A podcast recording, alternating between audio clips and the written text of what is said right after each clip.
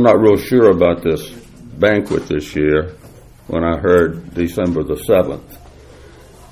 December the 7th is Pearl Harbor Day, right? Mm-hmm. And that's not exactly a wonderful day for the United States because that Pearl Harbor Day is when the Japanese attacked the U.S. Navy base at Pearl Harbor in Hawaii, and that's when the U.S. entered World War II.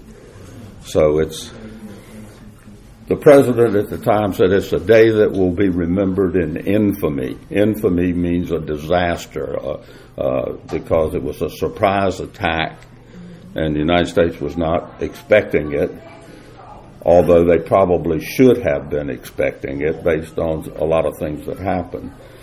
But anyway, Pearl Harbor Day is now Banquet Day, so I guess we'll go with that one.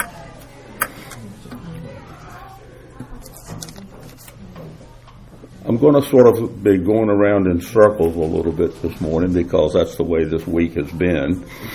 but one of the things that um, I was thinking about is uh, taxonomy is the science of classifications where you decide what particular group different animals or plants belong to, what genus, what family, what uh, all of the sort of thing. But um, man has sort of been in a subclassification of what's commonly been called Homo sapiens. And the more I think about this, the more I think it needs to be changed because Homo sapiens is a, a Latin term, and what it means, the, the word homo means man, and sapiens means wise or intelligent. And the more I look at the news these days, I go, this is not an accurate descri- uh, description of man anymore because we're not wise and we're not intelligent. We're foolish. We're crazy we have lost whatever intelligence or wisdom we ever, if we ever had it, that we don't seem to have it anymore.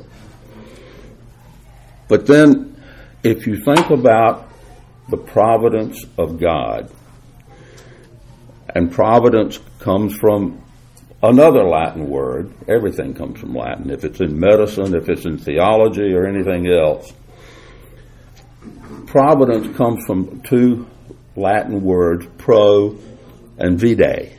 And pro means before, and vide means to see. And it means God sees everything before it happens. And He controls everything. So it's the providence of God that's, if the word's not used, the concept is all the way through Scripture.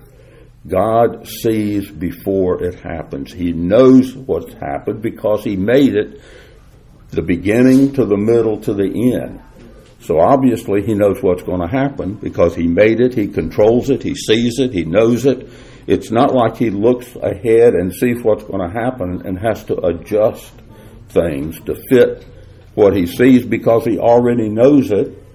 It happens because He says it's going to happen.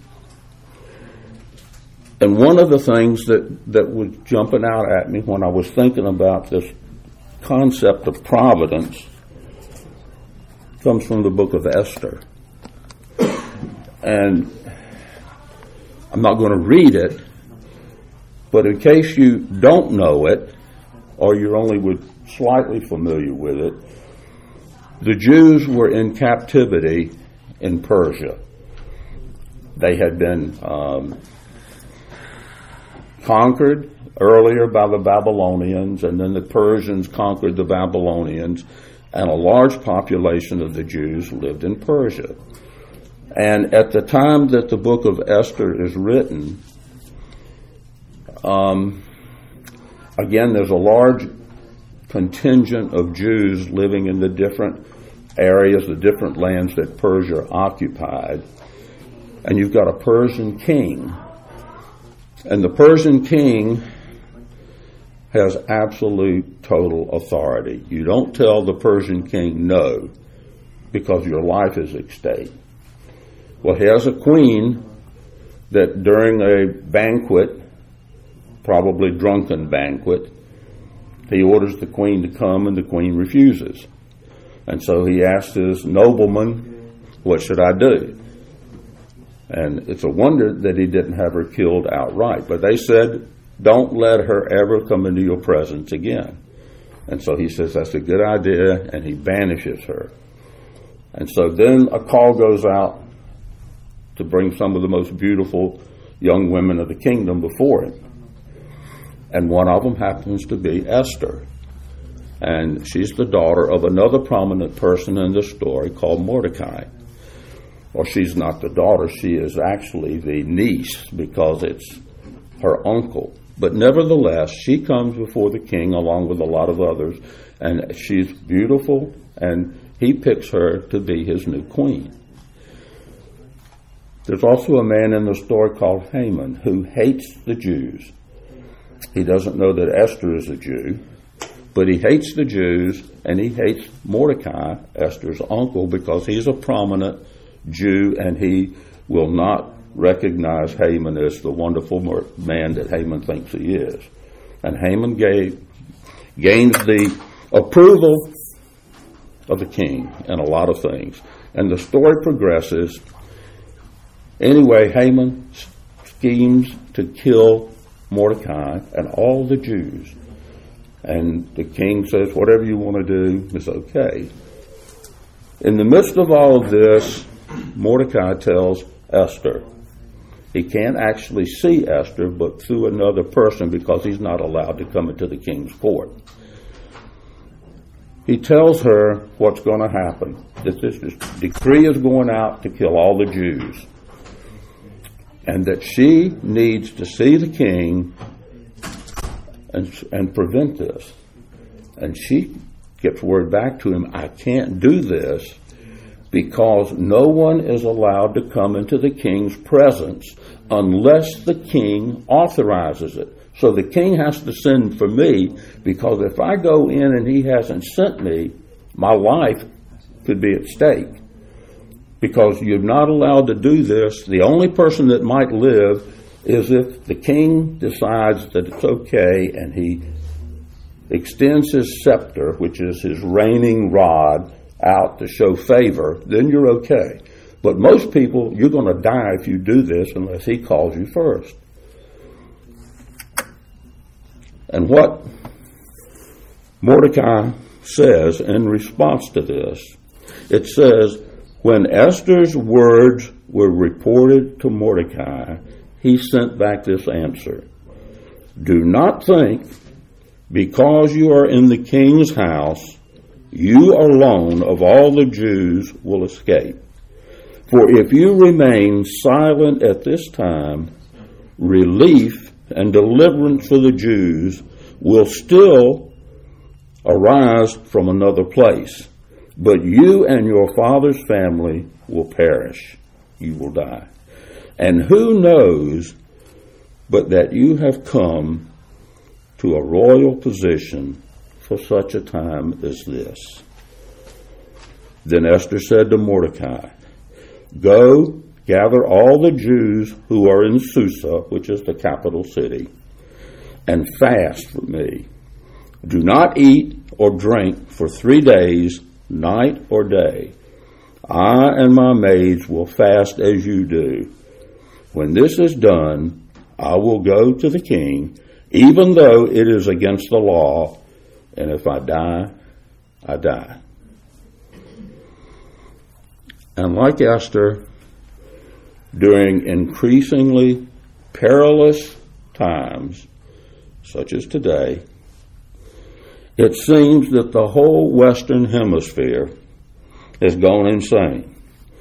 With each new thought, every statement that comes out, it seems that they make less and less sense.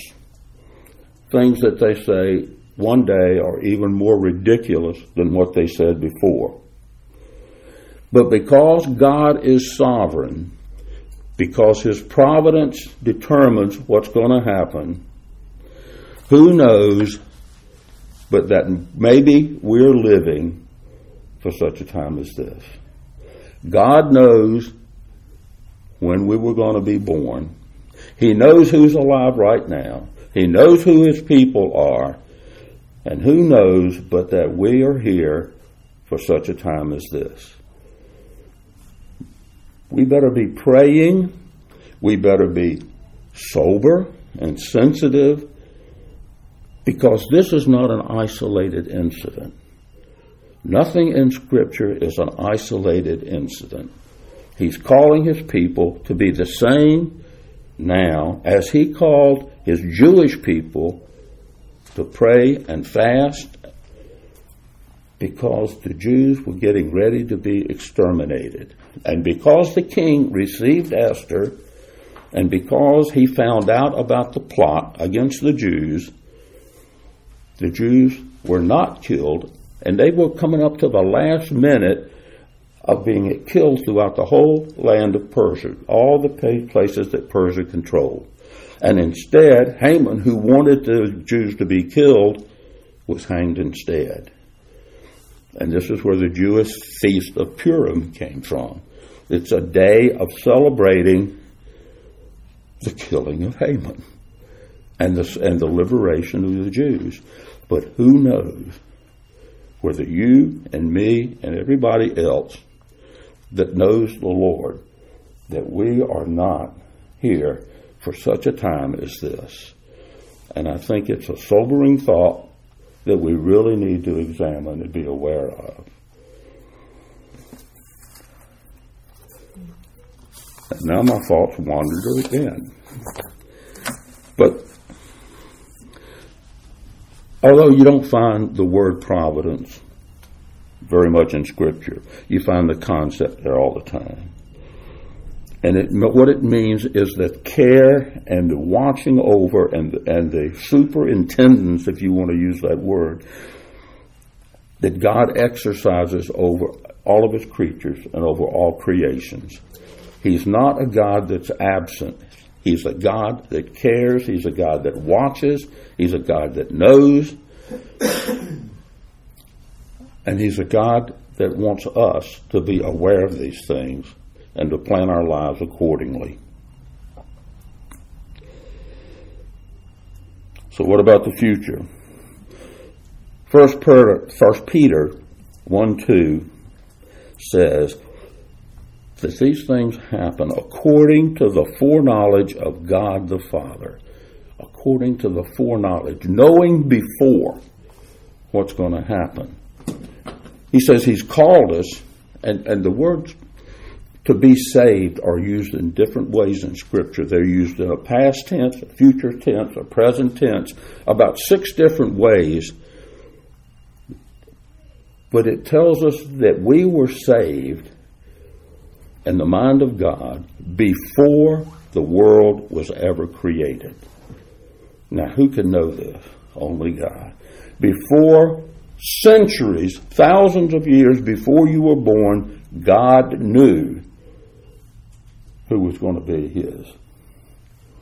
Now, hard thing to understand, but it's what Scripture teaches. It's part of the sovereignty of God. Sovereignty means God rules. He is in charge. There is not a single molecule that does anything apart from what God says.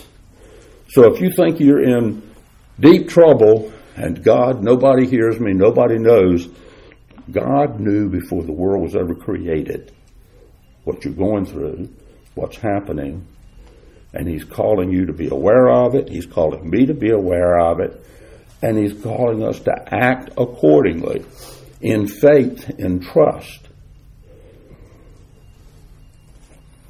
Peter says, and that's where I'm going to be over the next few times in First Peter. He talks about a living hope. And there's a difference between a living hope and a dead hope. And if you don't know the Lord, any hope you've got is a dead hope because it's based on wishful thinking. It means I hope things will turn out well. I don't know that they're going to, but this is what I would like to happen, and maybe if we just think hard or work hard, it's going to turn out just right. Well, that's not true because the things you're putting your hope in don't have any future. They're going to evaporate, they're going to disappear. Eventually, maybe quickly. But whether you put your faith in your work, whether you put your faith in money, whether you put it in fame, whatever, it's going to disappear. But a living hope is based on a living God and on His promises. And He says that these things, that you can trust Him because He's never failed and never will. It's a living hope based on what? Peter says it's based on the resurrection of Jesus from the dead. That's what it's based on. It's based on something that's absolutely true forever for everybody that believes. So you believe Christ, you trust Christ, you have a living hope that's permanent. It'll never disappear. It's always with you. And nobody pretends that there are not hardships. Nobody says you're supposed to be happy when the roof's falling on your head. But you have a trust that in this fallen world, grief, sadness, and hardships are temporary. Now, they may be temporary for a day and they may be temporary for 20 years, but they're going to come to an end. But your living hope is never going to come to an end because it's eternity. Because God says so. He promises and He gives the raising of Jesus from the dead as an absolute cornerstone. That this is certain and that it's true and that you can rejoice in it. The loving God that's revealed in Scripture knows every need, every fear, better than we do because He's the Lord that made it and He's the Lord that controls it.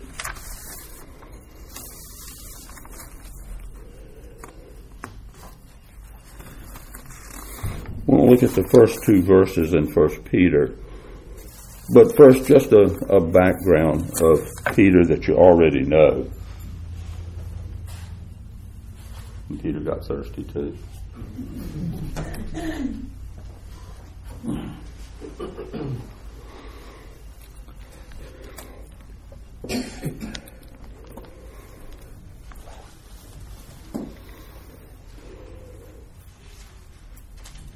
Peter is one of the main figures in the early part of the book of Acts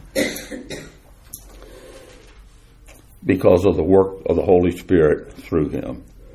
Obviously, he's uh, a major disciple of Jesus, but in the book of Acts, the first third of the book of Acts, he's the prominent figure. And he's the one that speaks on the day of Pentecost. He's the day that he sees thousands and thousands of people converted to the Lord because of what the Holy Spirit is doing in him, through him, and of the other apostles, and he's the main spokesman.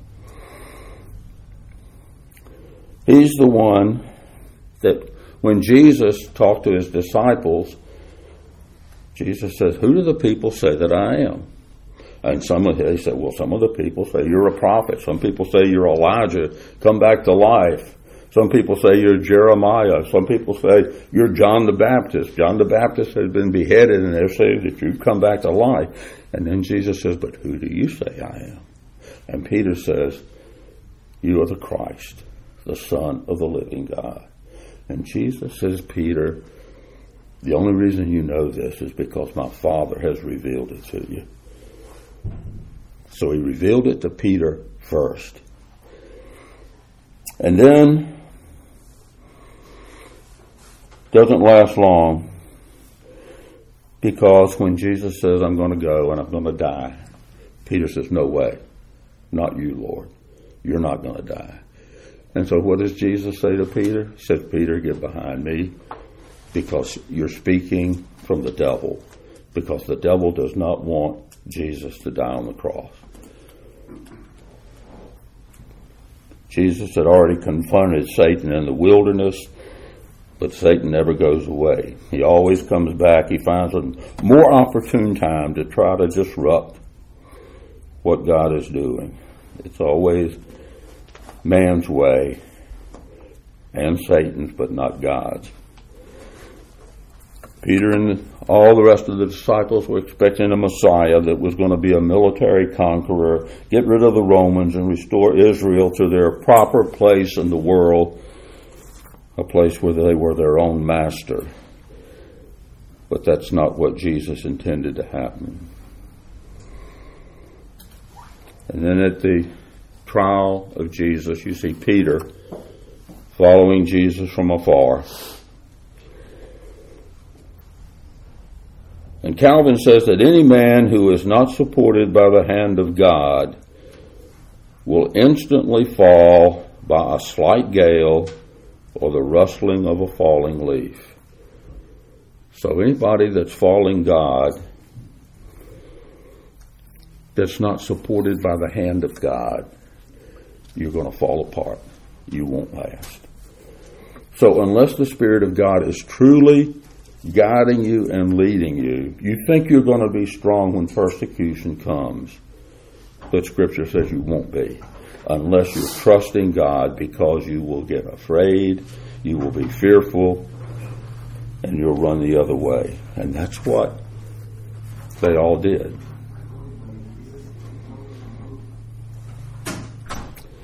Jude 24 says, Now to him who is able to keep you from stumbling and to make you stand in the presence of his glory, blameless with great joy, the only God our Savior, through Jesus Christ our Lord, be glory, majesty, dominion, and authority before all time and now and forever.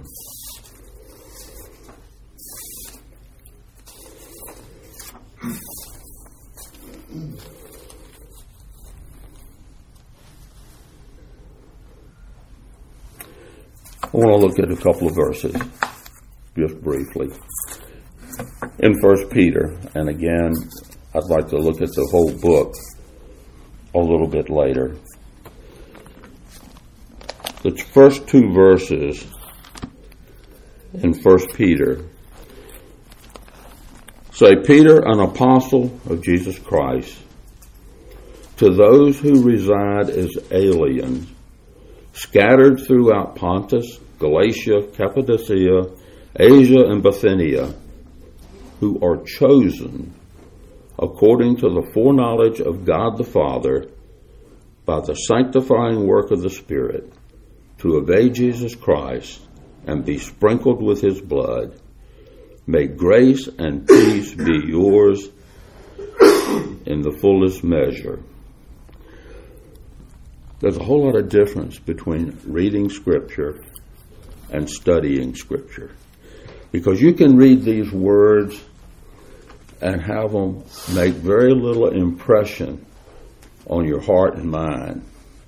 But if you study them and read them over and over and over again, you begin to see the power that's in them. First of all, this is a, a common greeting that Peter does. What they did at the time, a lot of times if you get a letter and you don't recognize the return address or something like this, you may not know who it's from, so you look at the very end to see the signature. This is not the way they did it in the time of the apostles and before. They immediately identified who they were in the very first line of the letter. So you know who's writing it. And it tells you who they who he's writing it to. So this is Peter. And who is he? He's an apostle of Christ. And he's writing to these aliens, and aliens means people that are in a land that's not their own. So he's writing to the Jews, and he's also writing to the Jews that have been converted. He's writing to Jews that have been that have accepted Jesus, that have been scattered through all these different countries. And he's saying, who are chosen. A lot of translations say elect who are elect according to the foreknowledge of God the Father. Chosen, elect, same thing. God chose, if you're a Christian now, if you're going to be a Christian in the future, it's because God chose you first. You didn't choose him first. He chose you first. He elected you to know who he is. We don't look at it that way, but this is the way God looks at it. If you know him, you were chosen. You were elected before the foundation of the world. You were going to be saved. Right now, you are saved and you're being saved. It's a continuous process. And you will reach your ultimate salvation in heaven when you're glorified. So he's telling these people, you are chosen according to the knowledge that God knows before it ever happens. How? By the setting apart work of the Holy Spirit to obey Jesus Christ and be sprinkled with his blood. May grace and peace be yours in the fullest measure. These two verses, you've got the Trinity. You've got the Father, the Holy Spirit, and the Son. Right at the very beginning of what Peter writes.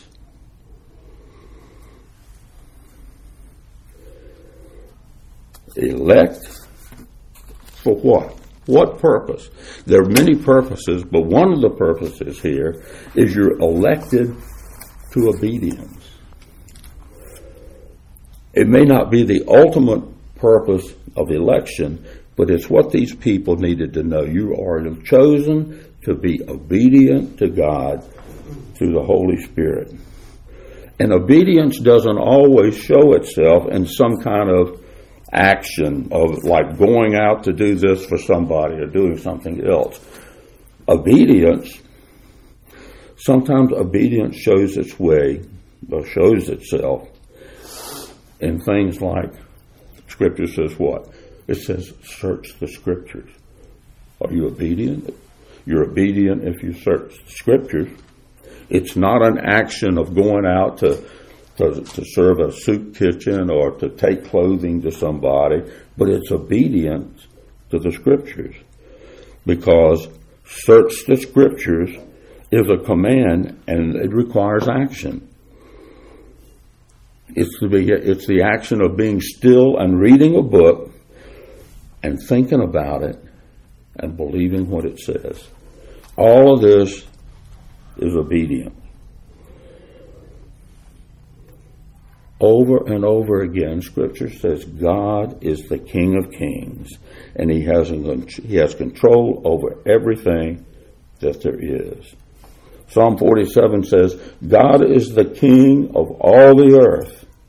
It says, For the Lord, the Most High, is to be feared, a great King over all the earth. And the doctrine of providence deals with this. It deals with God's control over all things. Let me read a scripture out of Isaiah to you.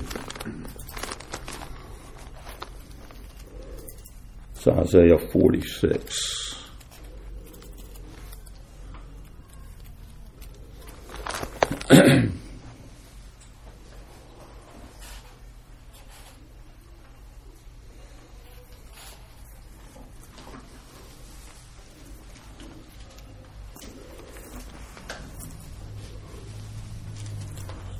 Isaiah 46, where, where 8 through 11, yeah, 8 through 11 says this.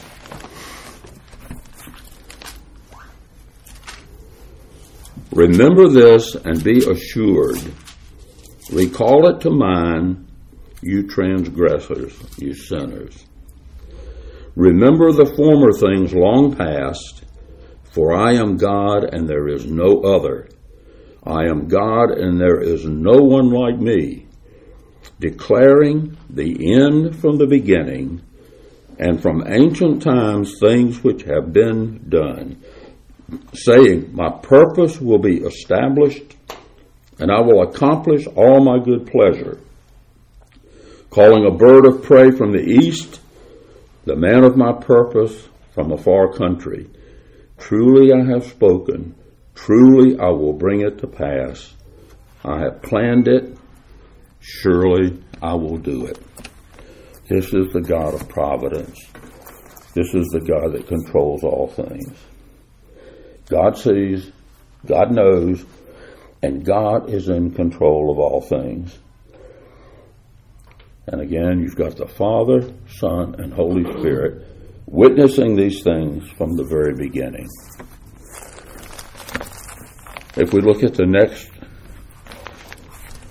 three verses in 1 Peter 3 through 5, it says, Blessed be the God and Father of our Lord Jesus Christ, who according to his great mercy has caused us to be born again to a living hope through the resurrection of Jesus Christ from the dead, to obtain an inheritance which is imperishable and undefiled and will not fade away, reserved in heaven for you, who are protected by the power of God through faith for a salvation ready to be revealed in the last time.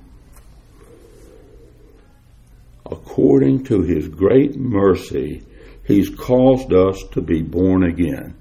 He caused us to be born again. We didn't cause us to be born again. Now, that's about as plain as it can get. I don't know why it should ever be a confused issue, but it is. And how did he do this? By the resurrection of Jesus from the dead. To obtain an inheritance. An inheritance is what you leave to your children. God has left this to his children, an inheritance that's imperishable. It cannot die. It can never fade away. It's permanent forever, according to God.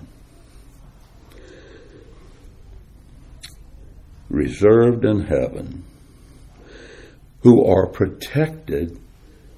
Your salvation is protected by the power of God. It can never be taken away from you. Not ever by anybody, anytime, anywhere. It's by the control of God. And it's ready to be revealed at the last time. The permanency is revealed in heaven by God.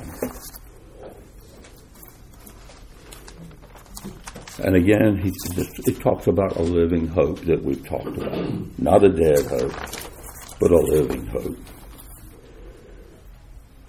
It's, a, it's an absolute certainty that your future expectation is a true expectation. It will happen. It's undying, it's permanent.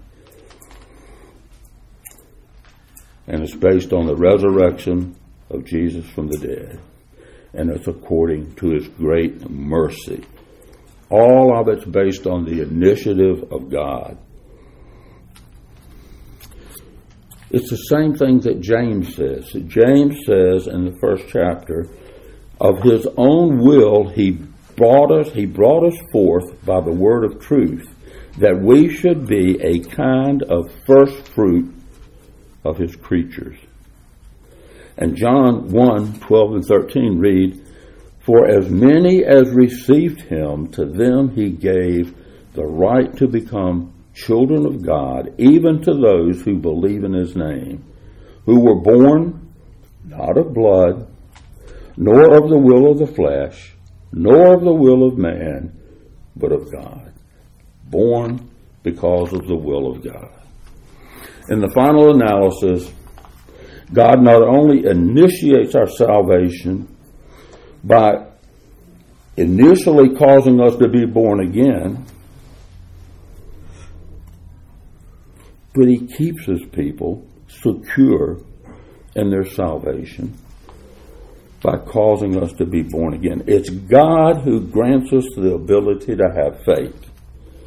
And once we exercise that faith, He sustains us and He increases the faith. so that those who have truly trusted in Christ alone will never abandon him. He causes us to have the faith that will be constant and secure and forever. He gives the elect the will to cling to him, and his elect will always confess him to the end of their lives. He's the one that settles it. He's the one that never abandons, abandons us. He's the one that strengthens us that we can hold on to Him. It's a secure, certain faith forever. And Peter goes on and on that we won't look at now. He says, But the word of the Lord endures forever. It will never cease, it will never fade away. It's an absolutely sure thing. And that's what we always need to remember. God never fails. He never abandons his people. It's a living hope. It's a true hope. Let's pray. Lord, help us to be able to read your word and to study your word because, Lord, the more we look at it, the more the words become alive and the more they become, become imprinted in our heart. And if we would read these things again and again as they slowly make an imprint on our heart, we will never lose them. We will never stumble.